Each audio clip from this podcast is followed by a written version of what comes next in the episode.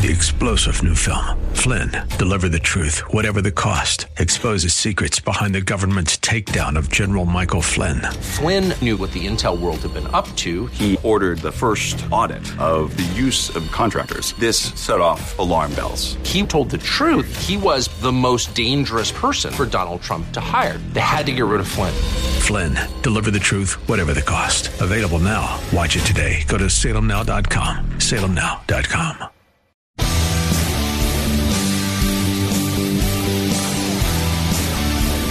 looking for truth from God's Word that you can understand and apply to your life?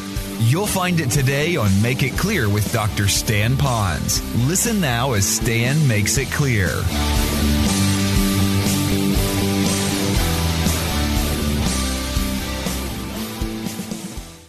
Now, you'll hear some about sovereignty, and I'm going to talk a lot about Israel today. And for some of you, that's going to be kind of a, a history lesson to you. And I hope to kind of bring some technicolor and surround sound to it. I don't have the flashy pictures, but I do have great truth I'd like to give to you on this. But here's what I want you to remember more than anything.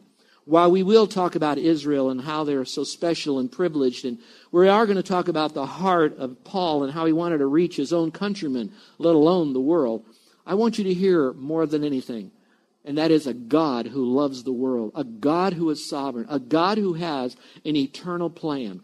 Ever since man fell in the garden, salvation then was provided earthly, as now everything was set in motion for Jesus Christ to come, to die, and rise again. But the plan of salvation didn't start there. According to 2 Timothy, was already in the mind of God before it was ever now on earth, before man ever fell. And so all along there's been a particular plan. And I hope that this study might help you.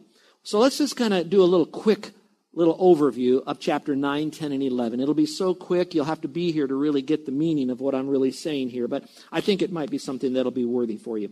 And that is, chapter 9 is going to talk about God's sovereignty, of course, but it's going to talk about why he chose Israel as very special people. And all the nations need to realize that, as significant as Israel was. Chapter 10 is going to talk about God is just. So again, it's talking about the character of God, and that's what I want you to know. And it's going to talk about how God gives all of us the opportunity to be saved. Obviously the Gentiles, but also the Jews too. And the true Jews are those who know Christ is their Messiah and their Savior. Chapter 11 is God is faithful and how God is faithful to all those people and that he can truly be trusted. And I really like that. So let's just pause for a moment. You know, you go about your life, and we have been given so much freedom in America that sometimes we take some of that freedom for granted that we can come and go and do what we want. But if we were dropped in some other countries, we would realize that our freedoms are very, um, uh, are very shallow over there. And some of them, they might give a pretense to freedom, but there's so much war going on that there really isn't freedom in actuality there. We have all of that.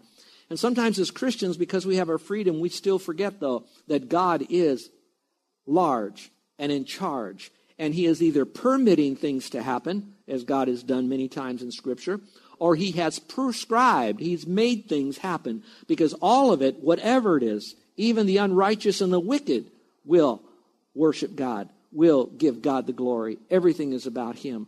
So I would like for us that no matter what you're going through today, I never want you to forget that God is there. He cares for you. He has a wonderful plan for your life. It's a plan that you would want to discover it, and once you do, you want to live it to the fullest.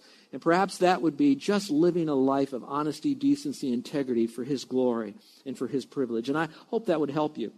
Again, chapter 9 is going to talk about Israel in the past. Chapter 10 is Israel in the present, at least in the Bible days and today. And then Israel in the future is chapter 11. And that might help you out a little bit.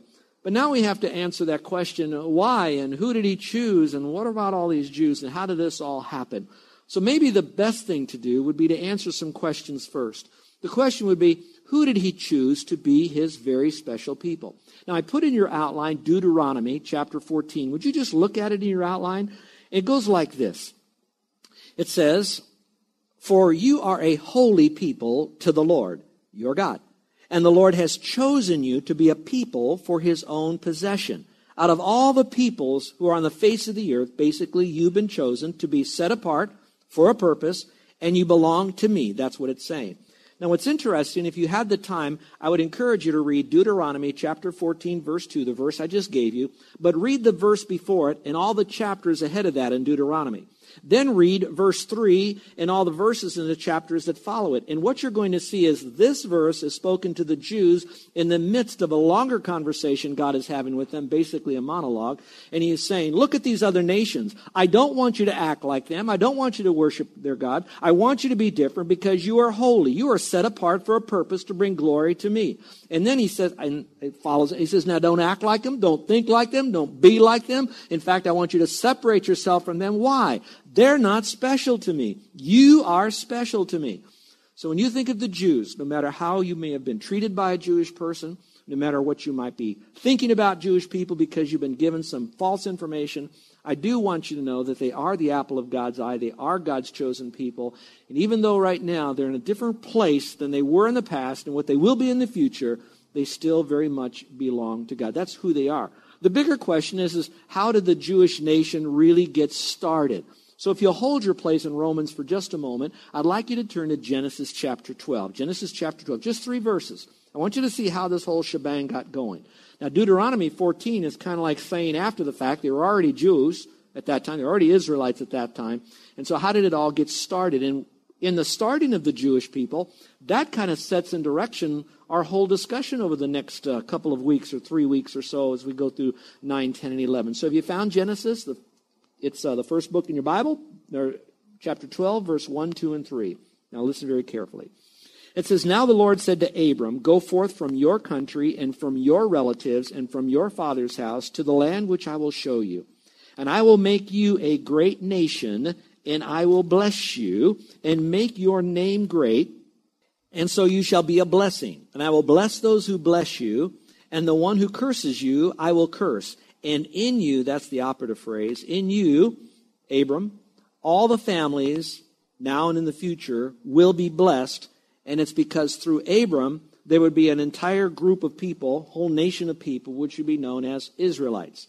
Now, some of you that are very new at this, let me explain how the name Israelite really got started.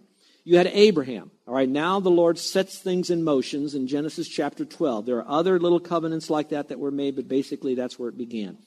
Abram had a couple of kids, and for the most part, right now, we're going to look at Abraham, Isaac. So he had Isaac. Isaac had another son named Jacob. So Jacob's grandfather was Abraham. Abraham, Isaac, and Jacob. Yet in Jacob's time, Jacob's name was changed to Israel. Why? Because that name means fighter, or God's fighter, or fighter against God. Now, as I thought about that, that's quite interesting that his name would be Israel and fighter against God if you go through scripture historically about the Jews, you're going to find that there are times that they were very passive. They yielded to the Lord. They yielded to his commandments. And God just opened up the windows of heavens and blessed them. At the same time, there were times that the Jews decided to fight God. They wanted to do what they wanted, when they wanted to do it. Hence, you have the book of Judges that really talk a lot about it. And you could read through 1 Kings, 2 Kings, 1 Chronicles, 2 Chronicles, and you can see all about it. So they became fighters. So that's where the name Israel came from. The person, Jacob, whose name was changed to Israel, so we call them Israelites. And that kind of goes back to that. That's who they are, and they're very, very special people. Now, I know that we have two or three verses at the beginning of chapter 9. I'd like to set those aside for just a moment because I want to get into these special privileges that the Jews had so I can keep you in the same context, understanding then why Paul said what he said in verses 1, 2, and 3. So, if you will, follow along. Pick it up, if you will, at verse 4. Chapter 9, verse 4. And we're going to look at what privileges do these Jews have as God's chosen people that go all the way back to Abram. At one time, Abram was a Gentile. God says, I've got to get my plan in motion. I'm selecting Abraham. And then through his family, the whole world will be blessed because the Savior will come through that family, and they will be the Jews or Israelites. All right. Pick it up now at Romans chapter 9, and you'll see this in verse 4. It says, Who are Israelites, which I've just explained to you, to whom belongs the adoption as the sons. If you'd like, I'd like you to look at eight different privileges that the Jews had that Paul now is speaking to. So that when you now drive by the synagogue here as you drive down the Pali into town in Nuuanu, you'll see on the right one of the largest synagogues in Hawaii is just a mile from our church right here. And you'll know that on Saturday it's loaded with Jews or maybe Jewish converts, whatever, but mostly Jews. to that nation, they were given great privileges. If you want to know what they are, this is a very important list because in this list, you're going to see a very sovereign God that says, What I'm doing with this nation is still to bring glory back to me for an eternal purpose, which you and I fit into. So it's not just a history lesson. We are very much a part of this.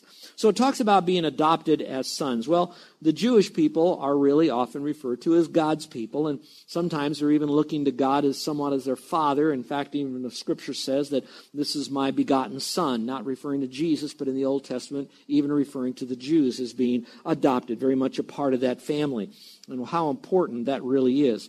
I thought about it as I went through that statement, adopted. And I did it basically because Carol and I have officially legally adopted two boys, and we took in a Hanai girl, became a Hanai daughter in our life, and it's neat to stay in contact with, with those that we can, that kind of thing. But when we adopted them, the, the adoption day was a particular day, then they had their birthday. We celebrated their birthday, but on their adoption day, we call that a happy day because that was a very special day. We don't refer to their parents that brought them into the world through you know what, all right, we don't refer to them as mom and dad. We refer to them as a birth mom and a birth dad. The kids have always called us mom and dad from the very beginning. We didn't get them as infants either. We got them at seven years old and nine years old and 17 years old was a girl. So having all of them, they immediately called us parents. We never did adopt a girl. Some of you know the story and you wonder, why didn't you adopt a girl? We don't love her as much as we do the boys. Let me go on. No, that is not it. That is not it. She was 17, going to be 18, and uh, she said, Well, if you do this, you got to go through all of that, and I'll take your last name, and I could be married in two years. Maybe we just ought to hold off on that. I said, If that's what you like, that's fine with us. We never really adopted her. She's 35 and still not married, all right? So she didn't take our last name. And I said all that to say this. So, as parents now, not birth parents, but parents of these kids, I put down a list of what I might call special privileges that those kids would have as being adopted by Stan and Carol. They're very simple, and they fit into the same thing. Number one, they had privileges. There are certain things that my kids will have from Carol and me that other kids won't have. We'll love other kids, we'll help other kids, but here's one thing that other kids won't have from us. We will not discipline other children. First of all, it probably could be very illegal for us to do that in any way. We love our children, they're our children, so a privilege is for us to give them unique training in a filial relationship, a family relationship. In addition to that, they can count on mom and dad providing for them. So if they have a basic, that's the key, not providing them the latest iPad and all that, but their basic needs of life, they will never go without food, clothing, shelter. I'm talking about the, the, the, physical things. They will always be provided for. They will be provided with a family that is functional as possible. As you know, every family has issues, but they'll be provided with a family. We'll, in Hawaii, we would say a sense of place. You know that term? There's a sense of place when they are with us that this is their home. So they have a lot of provision that they will get, spiritual direction, etc. The next that they would get is protection. Now, we'll protect everybody, but if you're normal, I would think that if you're in a burning building, your first thought will be, is my family safe? Now, obviously, if you know that they're safe, you might not go after them as much as you will the one whose body is already on fire to drag them out. I get all of that. But a normal parent will say, Where are my kids? I got to make sure they're safe. That's what normal people do when you have children. And so you have what we call that special bit of protection. And of course, we'll protect our kids. In addition to that, we make promises to our kids. And so those promises have to be well thought out because we will be held to the promise that we make. And so some parents don't make promises and then the kids live in instability because they don't live in a home where that they can count on a promise being kept. And so when you make a promise, make sure you can keep the promise of whatever it is. So adoption comes with privileges, it comes with promises, it comes with protection, it comes with all the things that will make that a home that's healthy enough, conducive to nurture someone to full growth. The Jews had all of that. God, their father, so to speak, not in a literal father sense, would provide for them, would protect them, would make promises to them, which we'll see in just a moment. So they could count on that, where other nations, we see nowhere in Scripture that God would do that, except his people, the Jews, historically speaking. Now, as a little parenthesis, like they say, a little sidebar thing going on here. When you trust Christ as Savior, 1 Peter chapter 2 verse 9 says that we too are a people of his possession If you have a King James, it says peculiar people, and some people think peculiar means weird, but not in the Greek. It means you are special and owned by God, which means all that that I mentioned about the Jews, you have that, except now you can say, God is my Father. He will provide for my needs. He will protect me when I need protection. He makes promises that will be there for me. I have privileges in this family that God has. It's all wonderful when you trust Christ as Savior. So, number one privilege that the chosen people of God, the Jews, have would be adoption. They're adopted as sons of God. Number two, there's that divine glory. Now, I don't think I have to convince you that God is a glorious, God. But this glorious God is not so far into heaven that we have to rub the belly of some idol or that we have to bow down to some um, earthly animal thinking that maybe there's some glory into that. And as nice as God's creation is, nothing can take the place of Almighty God in all of His glory. In fact, it was referred to as the Shekinah glory. And that goes way back into the Old Testament. The Jews know all about that kind of stuff because he revealed his glory to him in this fire. He revealed himself in this great cloud that would guide him by night and by day. And then when they set up the tabernacle, the glory was there of the Lord. And then when they built the temple, the glory of the Lord was there. And that was a sign of the glorious God in their very presence with them. No other nation on the earth, no other Gentile group had that privilege of the only God in his presence for them to experience and to see. So we have the divine glory, but it doesn't stop there. Number three, it goes a little bit further. It talks about the covenants. Now, the covenants is really simply this a covenant is an agreement that is made between God and man, and I'll say it a little bit more definitively this way it is an agreement that God made to man, all right? So it's an agreement. It's like a promise, but more than a promise. It's an agreement, it's a covenant. Now, um, are you still with me? Are you tracking? Because I'm going to get a little technical now, so take a deep breath because I want to talk a little bit about covenants here. There are six covenants in the Bible. Out of those six covenants, I would like to refer to five of those covenants are what we're going to call the covenants that were given to the Jewish people specifically. The one covenant that was not was a covenant that was given before the Jewish people ever, before Abraham was ever born. The first covenant was the Noahic covenant. A covenant again is a promise that God makes to mankind. Now, out of the six covenants, six of those covenants, remember I said five of them were for the Jewish people. Out of the six covenants, all of those are promises that God made to man that will not change. They're unilateral, they're given to man, except for one. I will tell you which one that is in a moment. So, in other words, this is a one way covenant to God. It is not one of those, if I, if you, I will. No, God says, I'll do it. The Noahic covenant said this that once he destroyed the earth, all the people and all the animals, he destroyed the earth. He said, I will never bring a flood to destroy people again. Now, is that the Noahic covenant? No, it's not. Because we have had floods. We've had floods that come through here and wiped out part of our lower level right here. You know people are in flood. There's a fireman who died on the mainland in Oklahoma in a flood. So that means, oh, see, there is no God.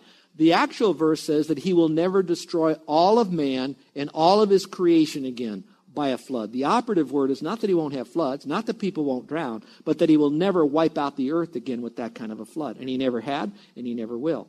The second one is a little bit uh, further along, and that one is the, is the uh, promise that he made to Abraham. That's called the Abrahamic covenant. That covenant basically says you're going to be a people group, you're going to have a land. Through your people group is going to come the Messiah that will be the Savior of all people. Now, I don't have time to unpack this, but you could see it in Genesis. If you really want to do a good study on it, open the book of Galatians besides Romans and study it. A good command, companion book to Romans is Galatians. That would be maybe a good second book I should teach after this. And that'll tell you that through Adam, excuse me, through Abraham is the promise of the people and the Messiah. And in a sense, the very first missionaries were the Jews to tell people about this Messiah. Well, it moved from that to another covenant, and that covenant was the one that um, is a little bit different than the others. And this is what we call the Mosaic covenant. This is the one covenant that was made to man, and it was the law, and through that it was to reveal to man that you have sinned, you have fallen, and you need a Savior. But it was one that was then rescinded. Often it's referred to as the Old Covenant and then you have the new covenant. I'll get to that in a moment. I, if you don't get all of this, download it and listen to it again, and I can talk to you privately afterwards if you'd want. So you have what we call the Mosaic covenant. And that's, of course, when he received the laws from the Lord, and that was the covenant with the Lord, giving Moses these laws for the people to live by, not to go to heaven, not to be spiritual, but this was a way to begin to see who God is and to see how bad they are and they can't keep it. In the midst of that, you have what we call the priestly covenant. And that was a covenant that was given because one guy who is the grandson of Moses' brother, which would be Aaron, the grandson, saw so much wickedness, he ran after some wicked people, and he did something here in the name of the Lord to bring judgment there in his obedience to the Lord. And the Lord said, Okay, through you, now I'm going to set up a royal priesthood that's going to follow you, and it'll always be a part of your, your family. That goes back to the Levitical family as well. So we, and through that, you have Jesus Christ again, who will be our high priest. That also is a covenant that will never change. Jesus Christ is the high priest of that covenant. Well, you move away from the priestly covenant and you come now to the Davidic covenant. Now, the Davidic covenant has a lot with that too, but primarily it's saying this to David David, here's my promise to you. Because you followed me with all of your heart, and again, David is a part of the whole Jewish Israelite culture going all the way back to Abraham, and the Messiah has to come through him. He said, On your throne, your son will sit. Then he said, There will always be a throne for the children of Israel. Now, not so much practically, because we saw them go into, you know, captivity and all of that. But through Adam, eventually there will be an eternal throne, an eternal kingdom, and through David, I should have said David, is going to come the Lord again. So all of this is God showing himself how important the Jewish people are through promises that he made. There's one more, and that's called the New Covenant. Now, that covenant is one that he made that basically is going to happen in the future. Now, it's happening now, but it's in the future. When Jesus Christ came, he died and he rose again, and that set up a very new promise. And that would be anyone who would believe in Christ would then become a blood bought, born again believer. And for the Jewish people now, since that's their part of their covenant, means that as the Jews have been set apart, in the future kingdom, you're going to see this confluence like all these rivers coming together the priests, the name of Christ, the Jews. They're going to get into their land. They're going to have their land. A kingdom will be established.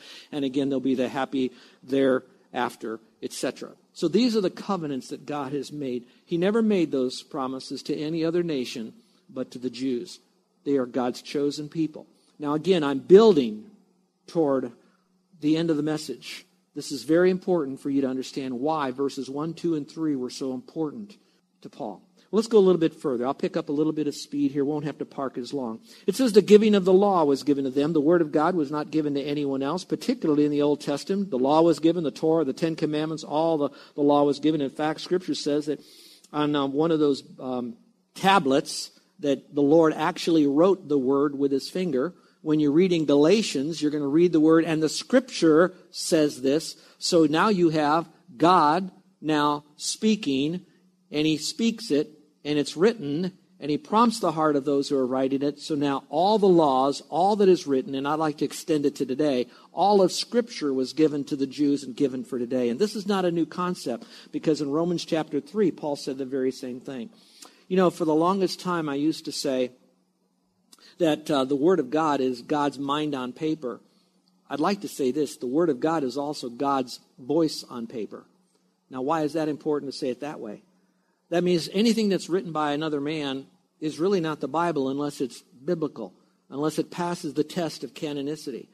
But if we say this is the very voice of God, that would mean anything that you hear from others that either said, God told me this, or maybe you even hear a voice you need to run whatever that person said, God said, or whatever voice you heard, you think you heard, you run it through the grid of Scripture.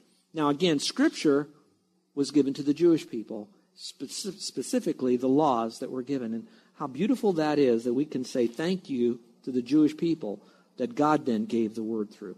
And then it says service of God. It says in Scripture, and the temple service. Actually, the word temple is not in the Greek, so it says the service was given to them.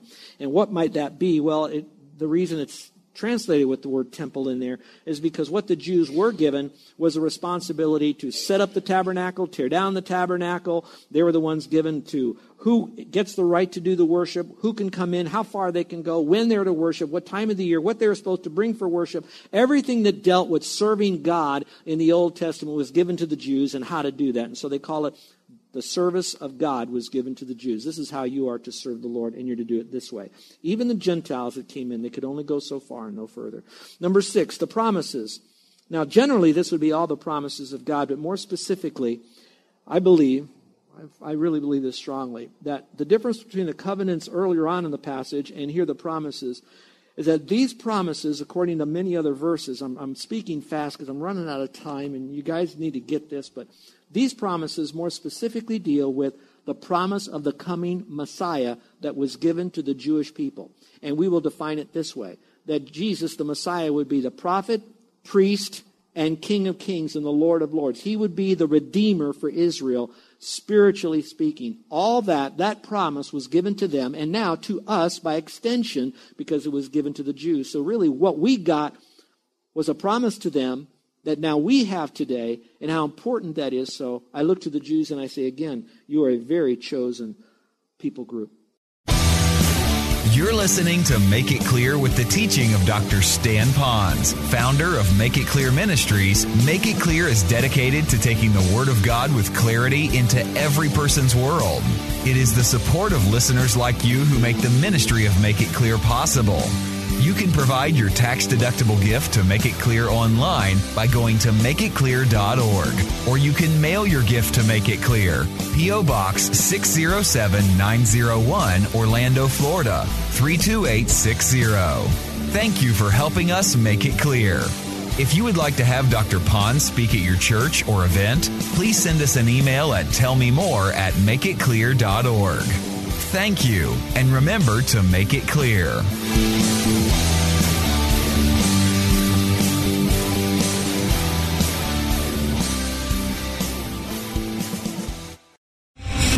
Star general Michael J. Flynn, head of the Pentagon Intelligence Agency, knew all the government's dirty secrets. He was one of the most respected generals in the military. Flynn knew what the intel world had been up to, he understood its funding. He ordered the first audit of the use of contractors. This set off alarm bells.